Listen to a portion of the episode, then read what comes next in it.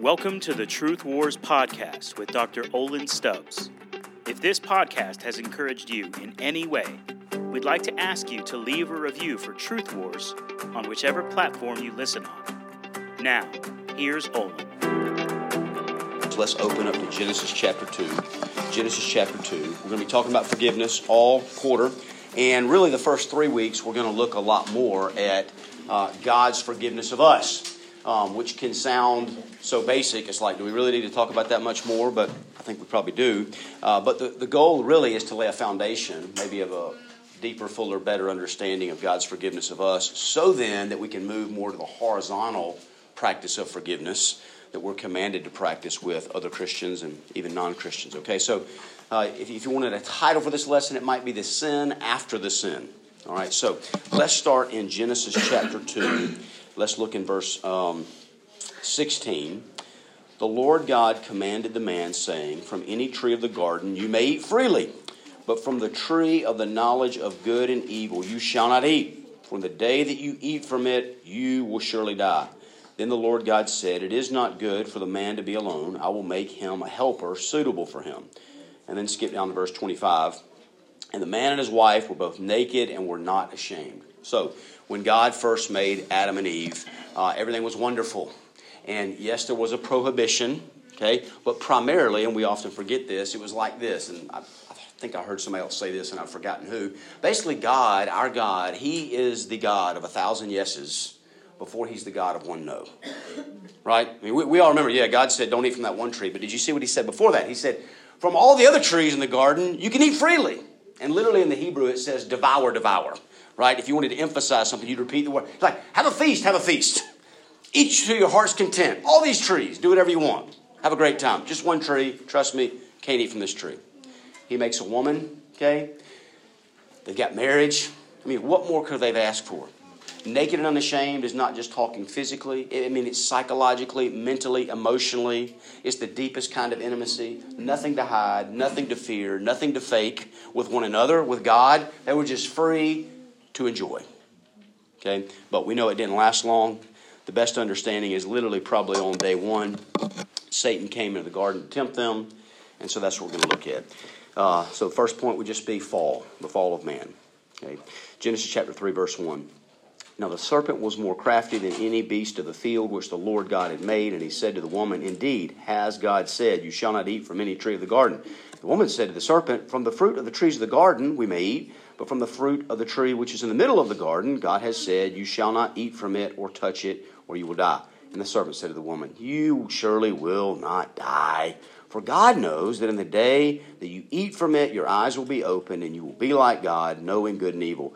When the woman saw that the tree was good for food, and that it was a delight to the eyes, and the tree was desirable to make one wise, she took from its fruit and ate, and she also gave to her husband with her, and he ate. So, this is the fall of man. And the way it happens is Satan comes in, and technically, in one sense, he never tells like a full, outright lie.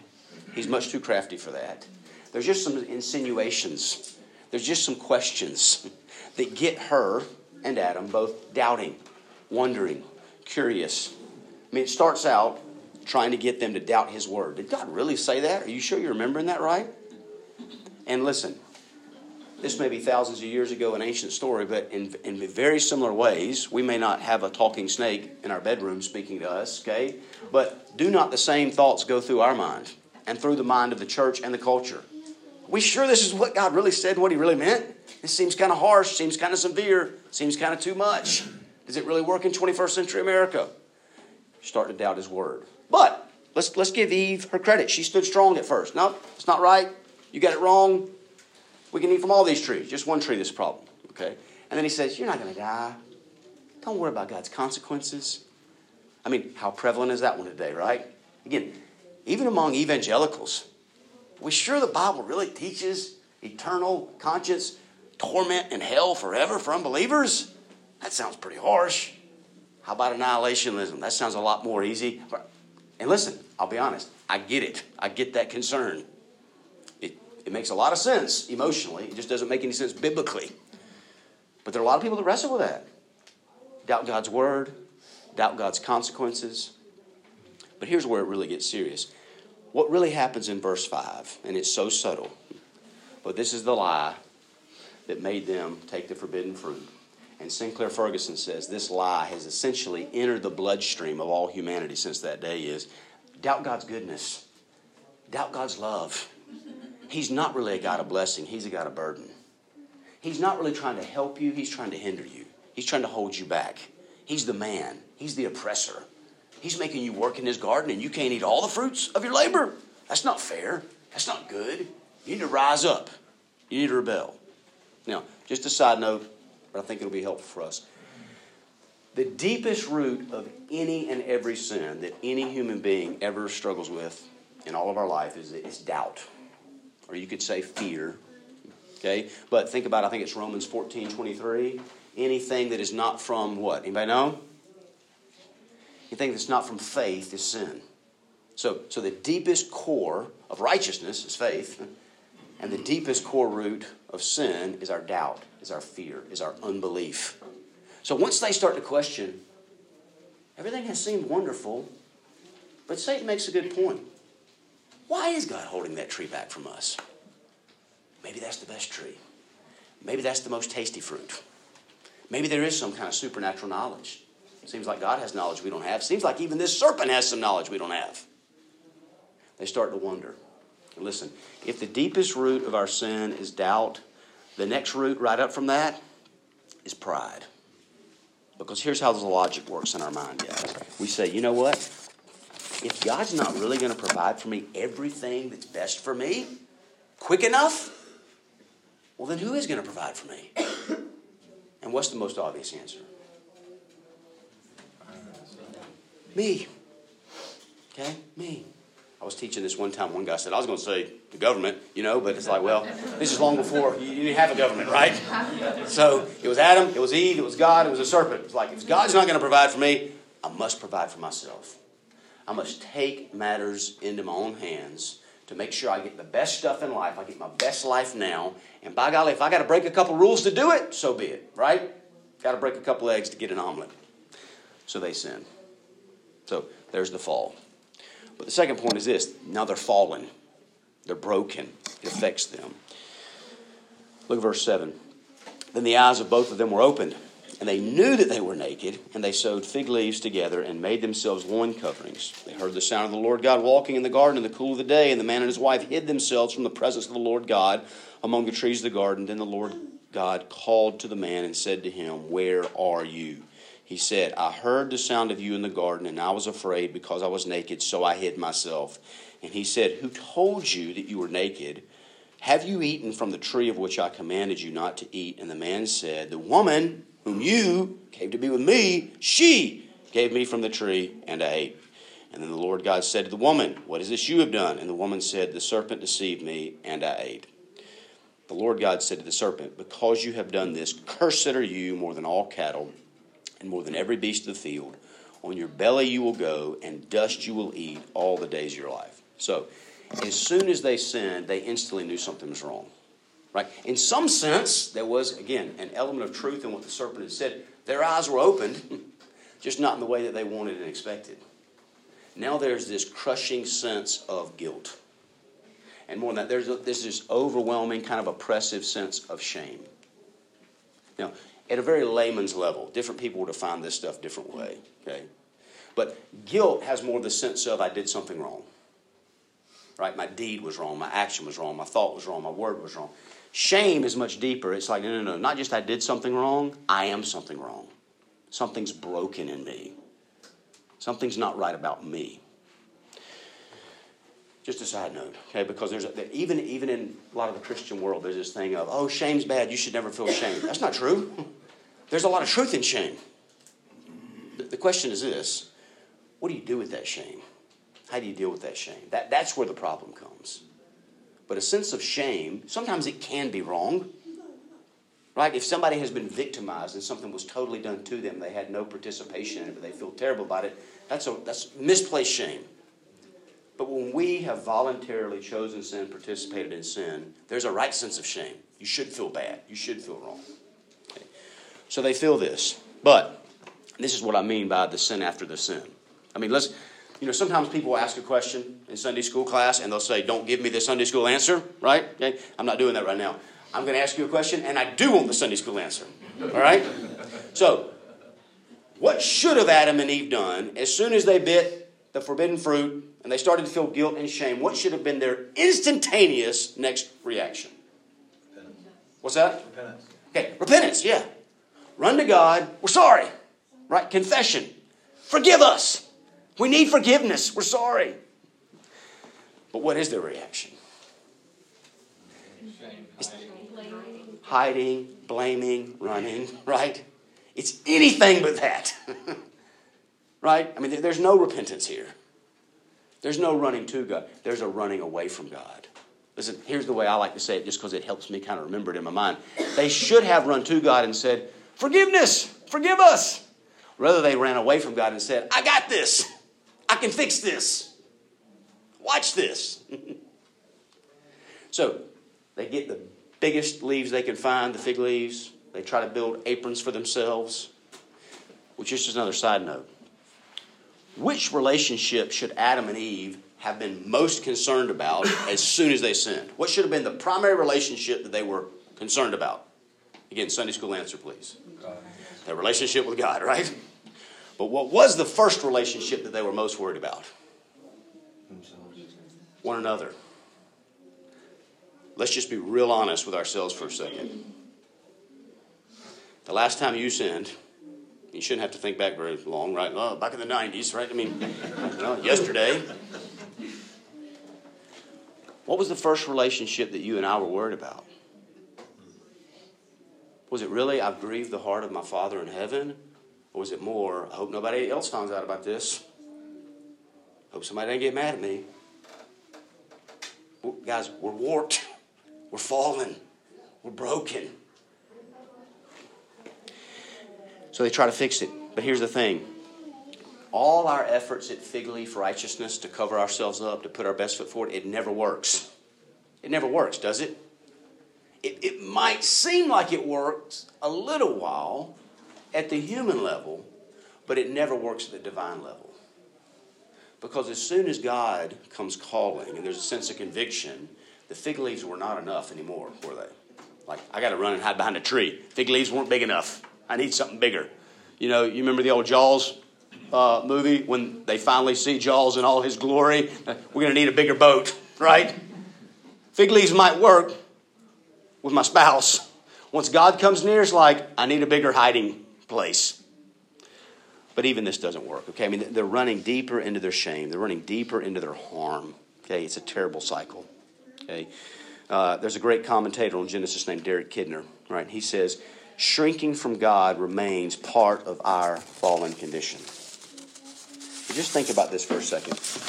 Um, how is it in your life and in my life, again, in practical, modern day, 21st century America, if I want to hide from other people my sin, how do we do it? Practically, what does it look like? Avoidance. Okay, avoidance. Don't, don't hang out with those people that might ask me certain questions. Anything else?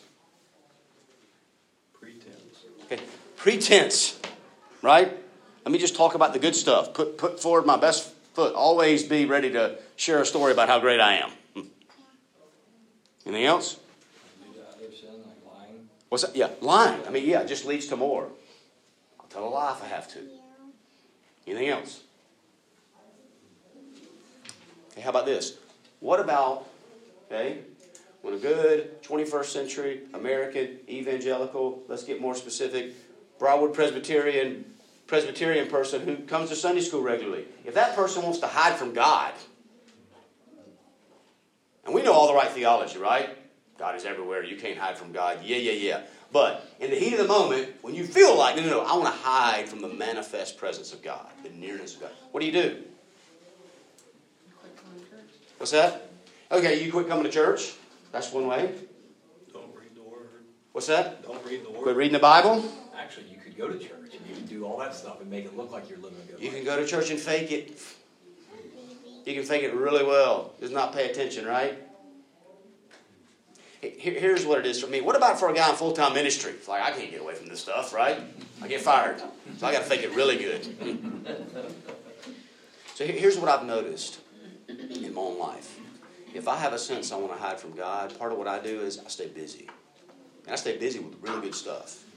But I don't want any silence. So even when I'm in the car, it's like turn on the radio. Don't, don't, don't and, and, you know, and I've tried to diagnose my own heart sometimes. Why am I doing this? Okay? Because at some level, I'm fearful the Holy Spirit might come close and convict me of something.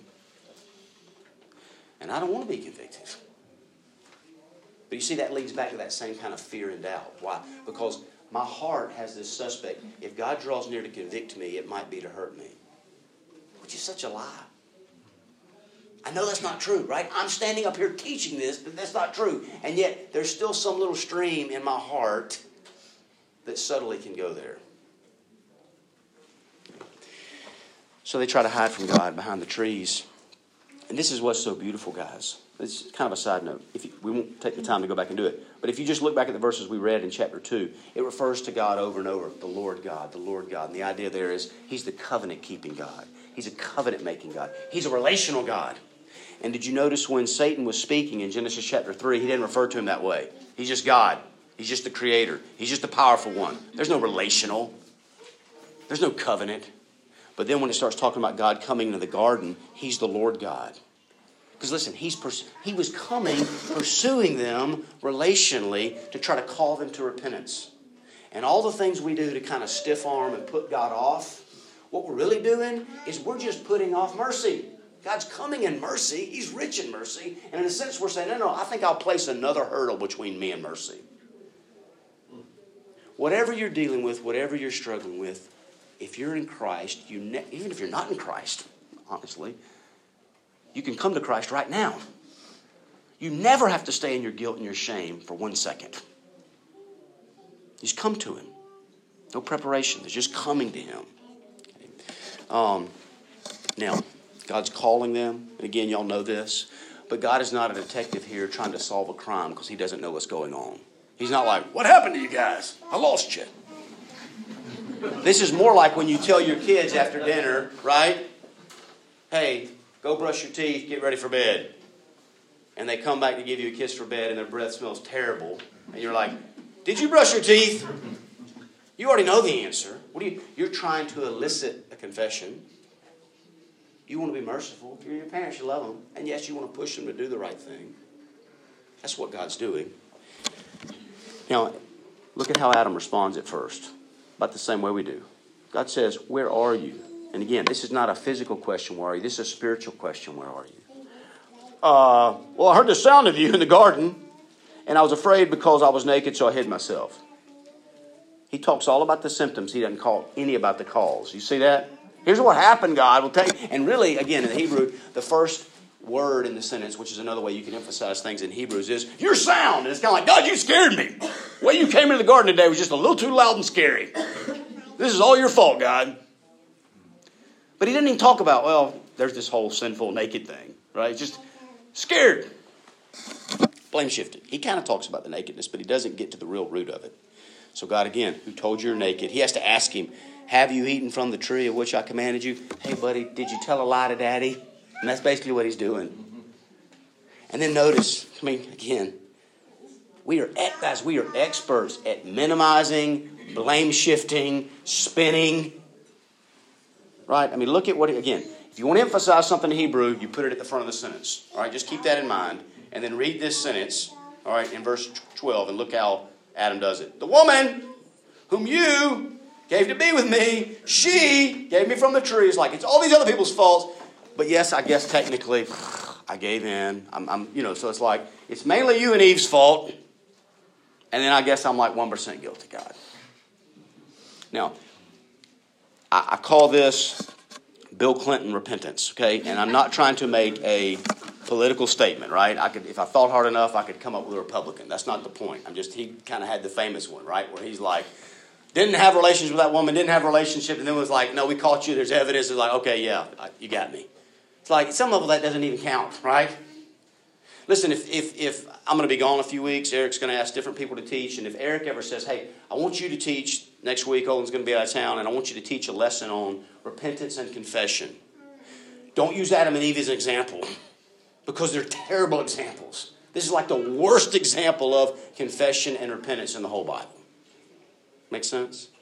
And Eve, she follows Adam's lead. This is kind of a side note, but it's an important one. You know, Pastor Reeder, one of the things he says that's really good is he says, leadership works, period. So if it's good leadership, it'll have good effects. Bad leadership, it'll have bad effects. Husbands, you're the leader whether you want to be or not. No, we're, we're not into all that. We're more modern and blah, blah, blah. It doesn't matter. You're the leader whether you want to be the leader, whether you feel like the leader or not. And the way that you lead will trickle down for better or worse. So Adam goes into blame shift mode, and guess what? Eve follows. Yeah, it wasn't my fault. It was the serpent's fault. They both do it. Now, kind of the logic of this passage seems like it's going to go something like this fall, then there's fallen, and then there's like fallenist, or there's fallen forever, or they're stuck in their fallenness. I don't know the right word to do that, okay? But that's not the third point. The third point is this forgiveness. And, and I hope what happens to all of us, myself included, is almost a little bit of shock. I mean, re- really, what it ought to be was fall, fallen, and damnation. That ought to be point three. Wrath, hell. The whole story should have just been over right then. And let me just say this. I mean, hypothetically, if it was, we wouldn't be here reading it, but if somehow we were aliens on another planet reading the story, you realize what we would still say about God is He's totally glorious. He's totally just. He's totally righteous. He's totally worthy of our worship. And let me just kind of make this point in a little bit of a strange way.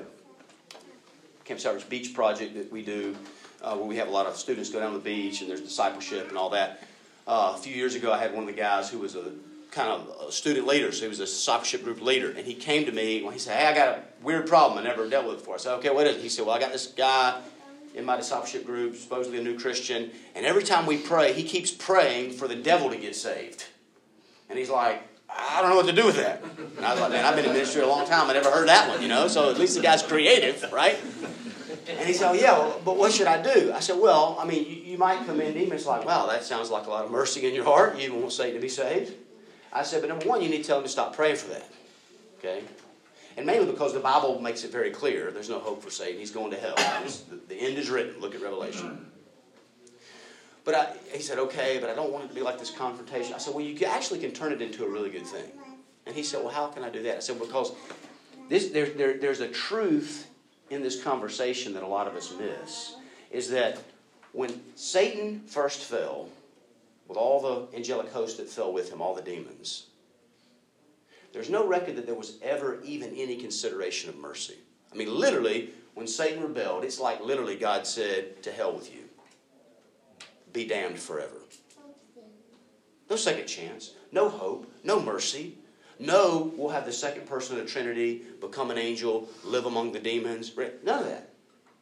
And you see, why did I read verse 14 with this point? Is because God just instantly pronounces wrath on Satan.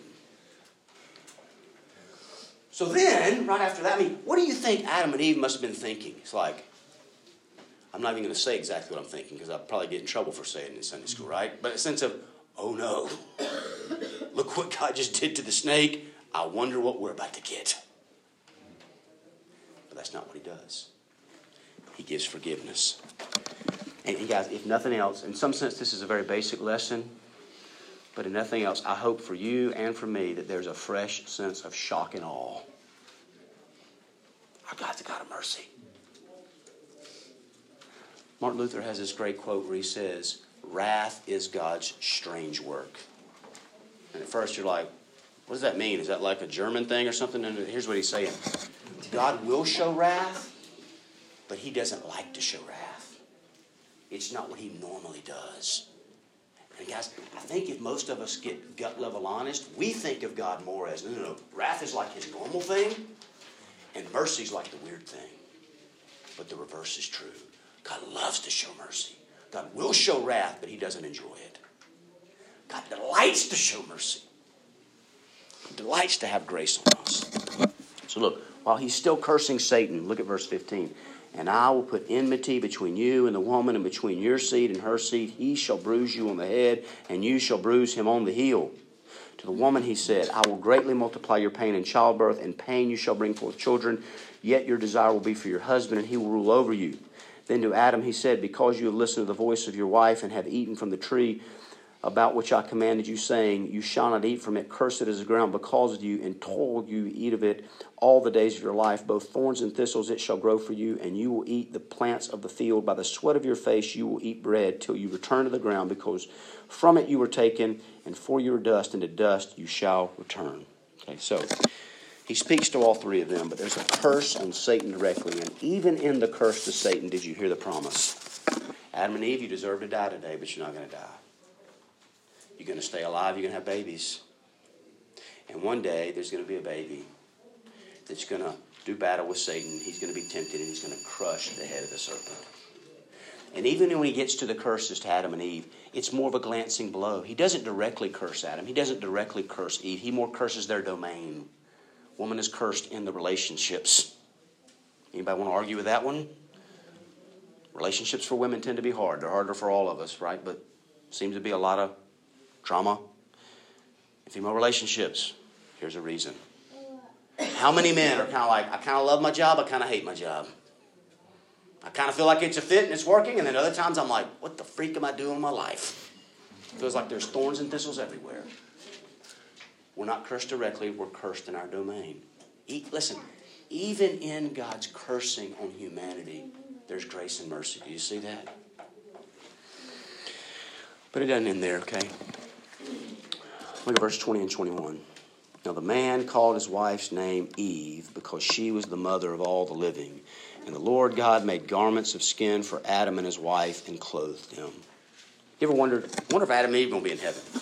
Yes. Okay. Verse 20. How many kids do they have at this point? Zero. But Adam says, I'm going to nickname you Mama. Why is he doing that? Because he says, I heard God's promise. I don't understand all of it, but I understand the part about we're going to stay alive when we have babies. This was a step of faith. This was a step of hope. God's a good God. He's a forgiving God. He's not going to kill us. He said He's going to kill us. He's having mercy on us. And He leads out in that. And listen, guys, even Satan didn't die that day, right? Uh, so merciful. I was sharing the gospel one time with a college student, and he's a typical kind of grew up in the South, in church at Samford. Good looking guy, understands everything, successful, you know, school, seems like everything's going for him. But I'm really trying to ask him a lot of questions because what am I trying to understand? Does he really get it? Does he really understand the gospel? Has he really trusted in Christ? Because if not, if he has a successful career, right? He's physically healthy, he gets married, he has kids, everything goes great for him, but he dies and goes to hell, what's the point? It's all worthless, right? I mean, this is the foundational point for all of us, for our kids, for everybody you know. Do you really deeply understand the forgiveness of God? And listen, the more you understand the forgiveness of God at the vertical level between you and Him, not, not just understand it, we're experts in the PCA of understanding stuff, but experiencing it, relishing in it, delighting in it, it will start to overflow in your heart and you'll start to practice it more at the horizontal level with the people that sin against you. Because, really quick, I promise we're almost done. Think about this passage, guys. Adam sinned against Eve that day with his passivity and his poor leadership. Just standing there letting Satan talk to her, and he didn't say nothing. Eve sinned against Adam that day because she tempted him and led him into sin. But you don't just see them getting restored to God at the end of this passage, you see them getting restored to each other, right? Adam didn't just say, hey, I'm going to trust in God. You do whatever the heck you want, woman. He's kind of like, no, no, we're going to trust in God together. We're friends again. We're going to stay together, have babies. It's going to be great. The more we really understand and experience forgiveness, not only does it take us deeper in our walk with the Lord, it takes us deeper in our walk with one another. Okay? Even Satan didn't die that day. But some little innocent animal did die that day. Some animal in the garden had to die for no sin of its own, but for the sin of Adam and Eve, so that God could say, Your loin claws aren't working. Let me make you some skins that will cover you and protect you. And this is the very first foreshadowing of the Lamb of God who is slain before the foundation of the world coming to the earth with no sin of his own and being slaughtered by the wrath of God that you and I deserve, so that in him we can be covered with the royal righteousness of Christ and protected eternally from the wrath of God. Derek Kidner said, You can't hide from God. You can only hide in God. Let me pray. Lord Jesus, we love you. We don't love you near enough. We don't obey you near enough. We don't beg for your forgiveness near enough after we do sin. Lord, I do pray for everybody here, myself included, maybe myself most of all, Lord, that there would be a fresh sense of adoration for you specifically because you are a God that delights to show mercy, that enjoys to lavish grace upon your people. Your mercies are new every morning, Lord. We need it every morning.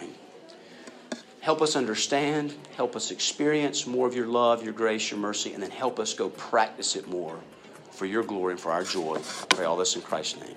Amen. Thank you so much for listening to today's episode of Truth Wars with Dr. Olin Stubbs.